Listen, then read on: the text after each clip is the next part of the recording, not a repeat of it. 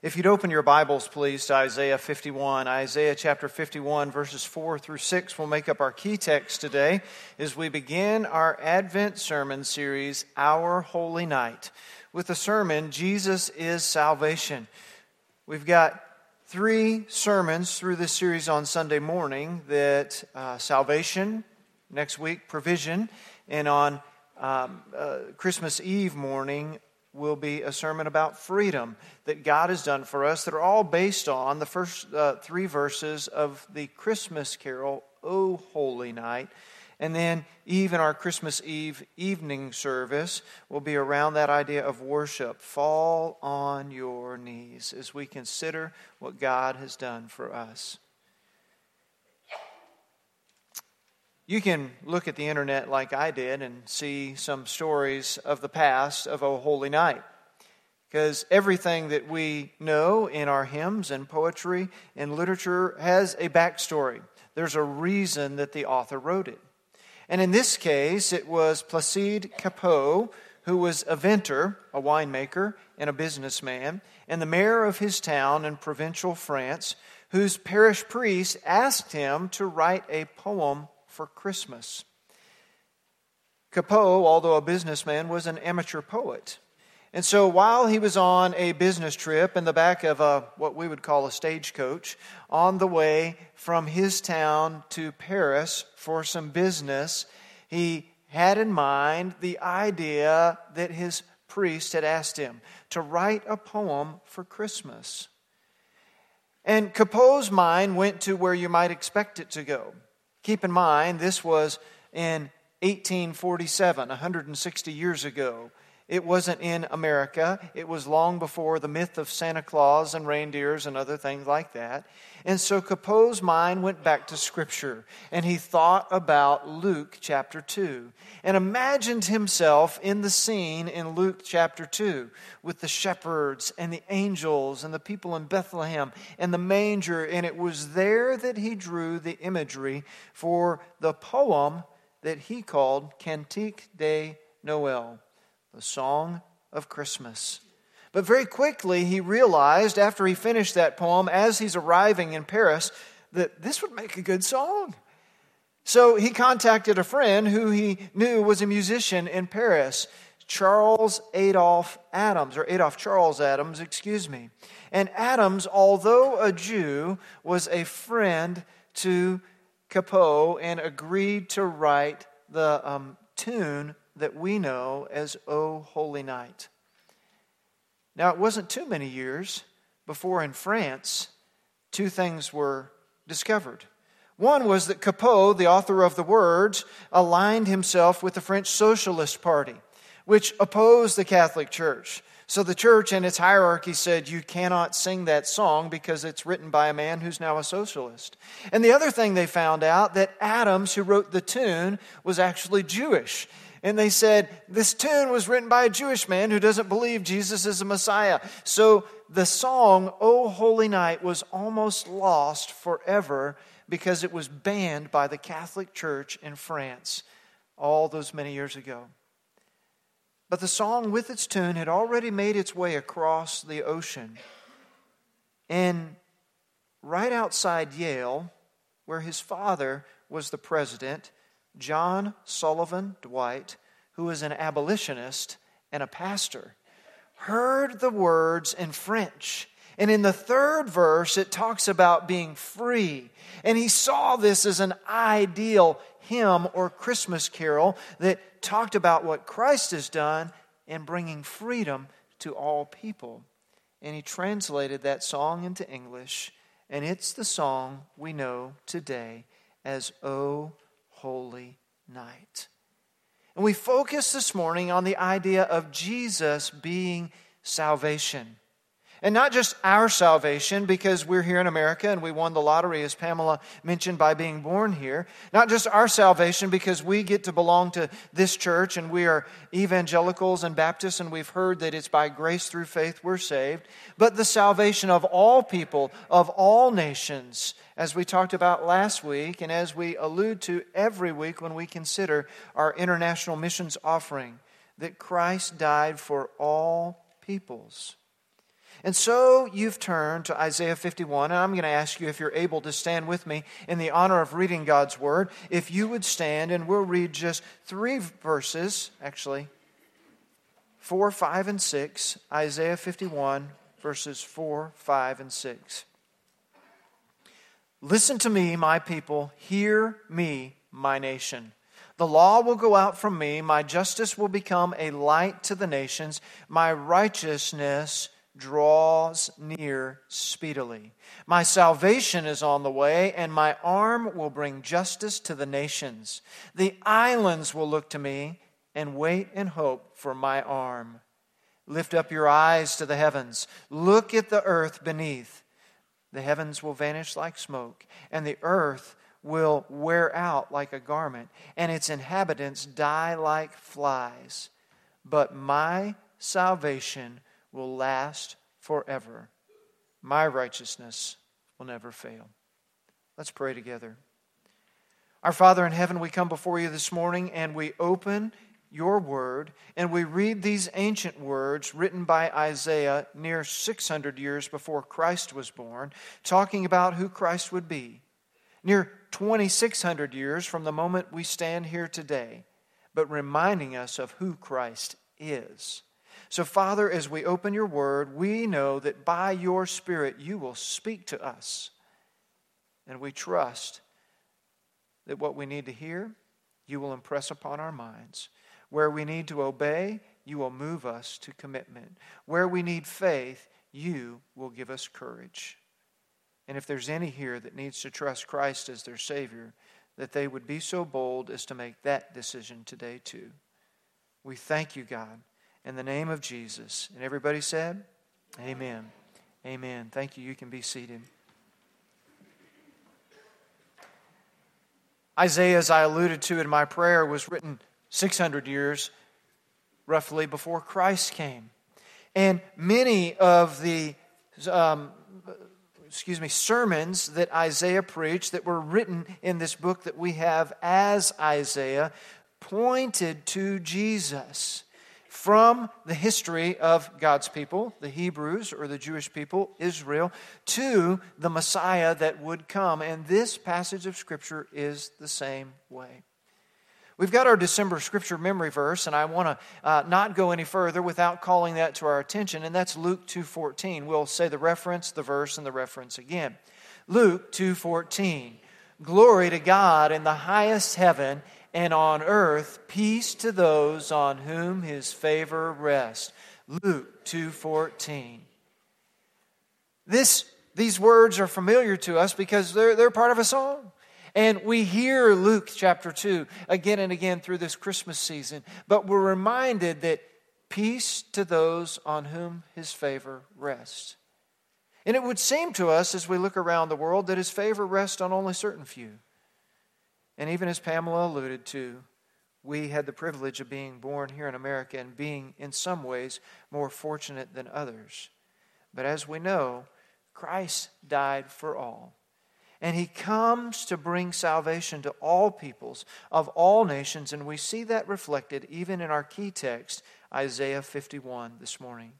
Your first point on your outline is that Jesus shines God's light to everyone. Jesus shines God's light to everyone. This time of year, it's always great to preach from this pulpit because of this right here. Let's try that again. If I want to make a dramatic point, I just stand right here and I'm in the light. And, well, yeah, that's about as dramatic as I need to be there. But you know what light does. It's simple. Light dispels darkness. You go into a dark place, you're fumbling around for the light switch, you turn on the light switch, and wherever the light goes, there's no more dark. Isn't it true? I went to the closet where my waders are hiding. That's the secret to me being able to come out dry uh, uh, after baptizing so quickly, is that I wear some waders and I wear this big robe and I look like a marshmallow or somebody said a snowman today, since, uh, you know, But those waders, I always go in there and I'm like, where is that light switch? And it's hiding back around the corner under the waders. And then I turn on the light switch and I have to go, which, okay, yeah, here's this, here's this, and I'll get dressed. But light, we need light. The earth wouldn't exist without light. And Jesus, however, is light of a different kind. And Jesus' light shines to all people. Come back to our scripture. Isaiah says, Listen to me, my people. So he's talking to his people, God's people, the nation of Israel. He says, Hear me, my nation. So he's calling out to those who already know God and who he is and his power and have been called his children and been called to be a blessing to all nations. Remember the covenants. He says, The law will go out from me. Now, wait a second. Is it Isaiah speaking, or is Isaiah speaking on behalf of God? Isaiah speaking on behalf of Jesus. That the law will go out from me, God, and my justice, God's justice, will become a light to the nations. Now, you think about that, it's a bit of an odd phrase that God's justice would become a light to the nations. What is it about justice that seems like light? So many times when we think about justice, it seems like darkness. It's like lock them up and throw away the key. That's our modern idea of justice. Get the bad guy and do something to him. That's our idea of justice. But God says, My justice will be a light to the nations. What is He talking about? He's talking about as He holds up His standard of righteousness based on his character that his justice is a representation of, that when we as humans look at God's righteousness, we see, oh, I'm unrighteous. And I'm dark. And I need the light of Jesus. And if we're honest with ourselves, no matter who we are, no matter what we've done, no matter where we've done, we would say that we have failed, that we've done wrong, that we have sinned, and that we need the light of God's justice. And Jesus, as God in flesh, shines that light to everyone. I want to turn to Galatians chapter 4 invite you to turn with me, if you're able to, Galatians chapter 4, verses 4 and 5. And listen to what Paul writes there, Galatians chapter 4, verse 4 and 5. He says, But when the time had fully come, God sent his Son, born of a woman, born under law, to redeem those under law, that we might receive the full rights of sons that we are adopted and we have the rights of heirs and joint heirs with Jesus. And though we were born under the law, Christ gives us his righteousness. 1 Timothy chapter 1. So a few more pages back to your right in your Bible, 1 Timothy chapter 1, verses 15, 16, and 17. says, Here is a trustworthy saying that deserves full acceptance. Christ Jesus came into the world to save sinners, of whom I am the worst, Paul writing, but any of us could feel the same way. But for that very reason I was shown mercy so that in me, the worst of sinners, Christ Jesus might display his ultimate patience as an example for those who would believe on him and receive eternal life. Now to the King, eternal, immortal, invisible, the only God, be honor and glory forever and ever. Amen. I'm a sinner, Paul says the worst of sinners. And that's why God sent Jesus to save me, that his mercy in me might be an example to others that he is righteous, that God shines his light through Jesus. Your application question to that first major point asks What standards guide my decisions? What standards guide my decisions? If God's righteousness comes forth in justice that is light to all nations, does his justice and his righteousness guide the way that I live my life? That Jesus shines God's light to everyone. If I've received Christ Jesus as my Savior and Lord, what standards guide my decisions? Our values and sometimes our common sense, and sometimes our uncommon sense, which may be supernatural from God Himself, guide us to make decisions on how we're going to live our lives. Let's look at the second major point on your outline, and that is that Jesus brings God's hope to everyone. Verse 5 in Isaiah 51, if you turn back to Isaiah 51 and verse 5, it says, My righteousness draws near speedily. The cliche I remember from growing up in Texas was that God is never late to always be right on time. You know the feeling because you're an American and you want it now. You want to go through the drive through restaurant. You want to have Amazon Prime so it gets here in two days. If it could get here in one, it'd be even better. You want it now. You want live streaming. You don't want any delay in your internet. Heaven forbid the Wi Fi is out, right? You want it now. But what God's word says of his righteousness, that it draws near speedily.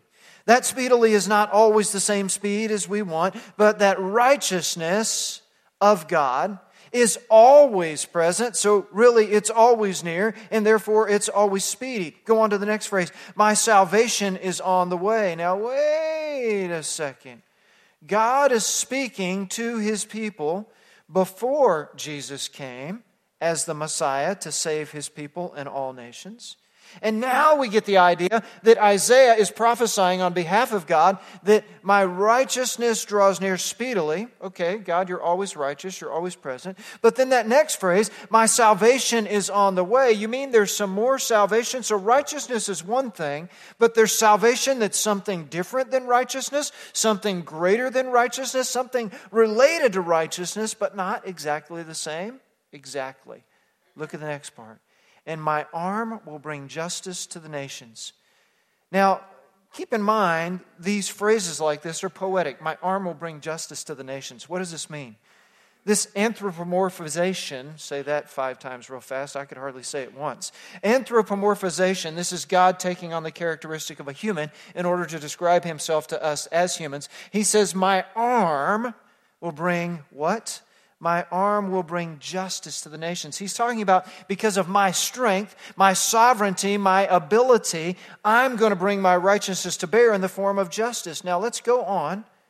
The last two phrases of verse 5 The islands will look to me and wait and hope for my arm. If you've ever lived on an island, you know that it can be isolating. I mean, there's some wonderful things about living on an island, if you like the ocean, that is. Or if you're out in the middle of a big lake or something, you like the water, that could be wonderful. And maybe you like to be isolated, maybe you like to be not near some people. But you know, I tell you what, it kind of freaks me out to consider living somewhere like Hawaii. You know, the island of Maui is smaller than this county. And if I thought about, well, yeah, it's got mountains and stuff, but really you can't get up there. I mean, unless you hike, and that's a long way, and it's steep and everything like that. And people just live all around the edges and kind of through the middle. And I'm just talking about Maui. But, you know, I was thinking, how would I feel if that's the only place I could ever go in my life?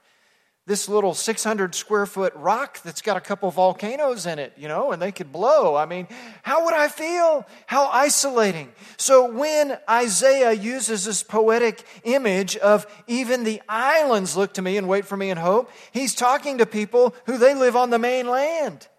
And he's saying, even those folks way out there that you've heard about, that you meet every now and then, and they talk funny, and they come in on ships, and they smell funny, and all those other things, and you look at them, those guys way out there, even there, God is going to bring his salvation. Even there, what does it say? And wait and hope for my arm. You're in Isaiah would you turn with me to Job? And you wonder where that is. It's just on the other side of Psalms. So it's Job, Psalms, Proverbs. Job chapter 19. You remember that Satan used Job to test his faithfulness to God. and caused all sorts of terrible things to happen to Job and his family. And then Job has this bunch of friends who I use that term loosely because they believe it's all Job's fault and don't want to believe that he's righteous because God wouldn't allow these things, according to their theology, to somebody who's righteous. But the book of Job teaches us about God and who he is, and that the rain falls on the just and the unjust. Good things happen to good people and bad people. Bad things happen to good people and bad people. And Job, in reply to his friends, says in Job 19, verse 25, 26, and 27, I know that my Redeemer lives, and that in the end he will stand upon the earth. And after my skin has been destroyed, yet in my flesh I will see God. I myself will see him with my own eyes. I, and not another, how my heart yearns within me. Did you hear what Job is talking about? He's talking about, I know God is eternal. I know I'm not eternal. I know I'm going to die. My flesh is going to rot, but I have hope in God because of who He is. And that Jesus brings that hope to everyone. That if you're a believer in Jesus, and even if you're not, but you hear the message of Jesus, you can have hope. Write down Romans 15, 13, because it says the God of hope fills you with all hope. If you need hope, where should you turn to? God. That's where you're going to get your hope. Psalm 42, 5, you may recognize it says, Why are you so downcast, O my soul? Hope in God. When you become anxious, when you become depressed, when you are worried, when you are fearful, where do you turn for hope? God. Romans 8 24 and 25 reminds us that it is in this hope that we are saved. Jesus brings hope to everyone. And not just any hope, but God's hope. So, my question for you is where do I put my trust? Where do I put my trust? What is your hope in? Is your hope in your own ability? Is your hope in your bank account? Is your hope in your spouse? Is your hope in your job? Is your hope in the American economy? Is your hope in a political party? Where's your hope? Your hope should be in God. The only valid place for our hope is the place that is absolutely sovereign and all powerful and completely reliable, and that is in God. Your third major point on your outline this morning is that Jesus offers God's righteousness to everyone. Jesus offers God's righteousness to everyone. Remember, it said to the nations and to the islands. Now look at verse 6. Lift up your eyes to the heavens. Look at the earth beneath. The heavens will vanish like smoke, and the earth will wear out like a garment, and its inhabitants will die like flies. This is a lovely picture, isn't it? Whew. All right. Um, yeah, thanks, God. But let's get the last couplet. But my salvation will last forever. Everybody say forever. Forever. forever. Your salvation will last forever. That God will save you to the uttermost in ability, but also in time. And my righteousness will never fail. Jesus offers God's forever, unfailing, absolute, positive, perfect righteousness to everyone. Can I get an amen? And if you've trusted Christ Jesus as your Savior and Lord, you are an heir and a joint heir, and you are His child. Just like that familiar passage, Isaiah 9 6 says, For unto us a child is born. Unto us a son is given. You're us. I'm us.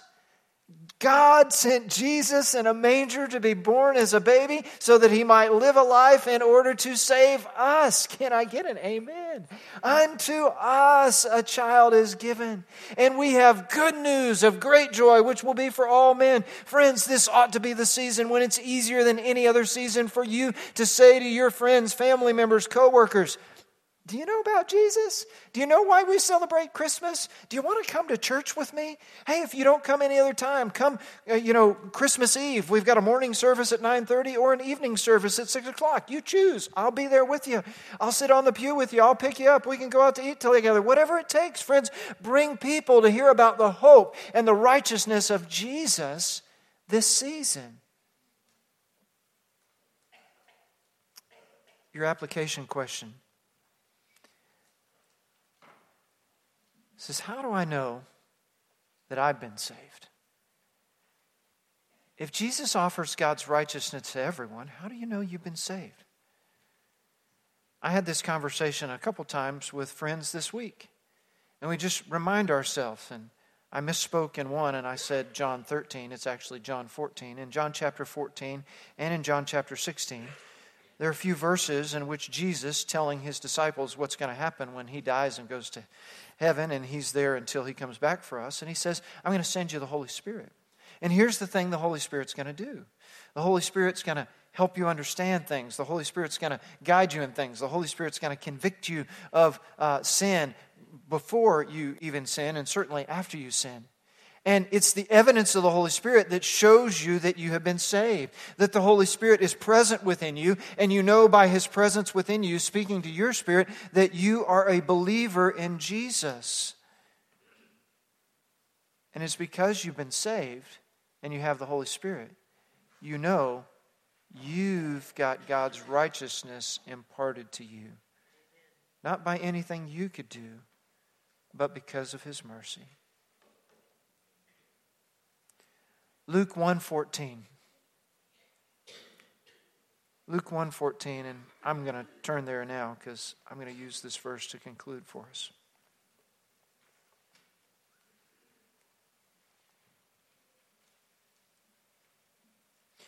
This one's talking about it's the angel speaking to Zechariah the priest about John the Baptist, Jesus' cousin, who would be the forerunner for John. And it says that he will be a joy and a delight to you, speaking of John the Baptist. And many will rejoice because of his birth. For he will be great in the sight of the Lord. And many of the people of Israel he will bring back to their God. And he will go on before the Lord in the spirit and power of Elijah to turn the hearts of the fathers to their children and the disobedient to wisdom, of the righteous to make ready a people prepared for the Lord. The angel Gabriel spoke to Zechariah of what his son would be like, and that his son would make way,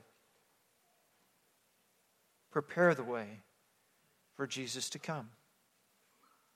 You and I have that same opportunity because of the hope that is within us, because of what Jesus has done for us to save us from our sins, we have the opportunity this Christmas season to make the way ready for everybody we know and invite them to consider a personal relationship with Jesus as well. Let's pray together. Our Father in heaven, we're so very blessed to be able to come before you in this place and worship freely. We thank you for everything we've participated in this morning, witnessing the baptism of two young believers, the commitment of parents and how they'll raise their children, hearing the testimony of one who's trusted you in finances as well, opening your word to study, and singing songs of our faith. That God, it's truly in you that we have our hope, in you that we have righteousness, and it's in you that we have the ability to invite others to consider Jesus as well. So, Father, we thank you. We ask now that if there's a soul here that needs to trust Christ as their Savior, they'd come and make that public today. If they've got questions and they just want to start a conversation, that they'd speak to me or somebody else right now. Whatever it is, God, as we come before you, we respond. And everybody said, in Jesus' name, amen.